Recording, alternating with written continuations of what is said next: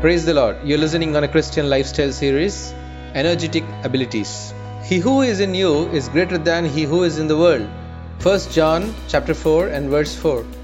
The thoughts of inability to achieve and whatever I do results to zero always brings us down. There are many instances where our hard work fails us.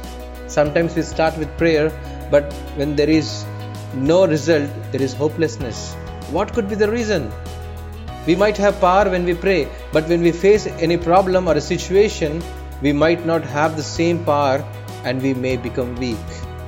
Many questions arise in our minds, such as whether I can do it or I cannot do it, and whether I can do it right or not.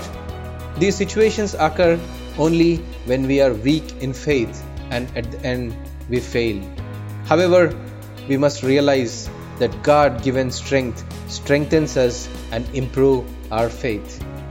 When the desires of the flesh and the pride of life exhaust our energy and abilities, having faith that the one in us is greater than the one in the world, empower us with strong attaining capability. Moreover, if God given power is accompanied by our religious beliefs, life will be much greater than expected. Faith with power is the foundation of a determined life and stability. Only the surviving fish can sustain in water, and the lifeless will be washed away.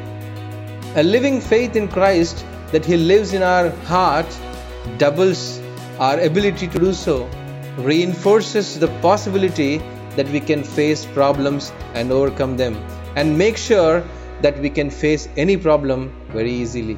Dear friends, this experience is unique to the lifestyle of a powerful Christian.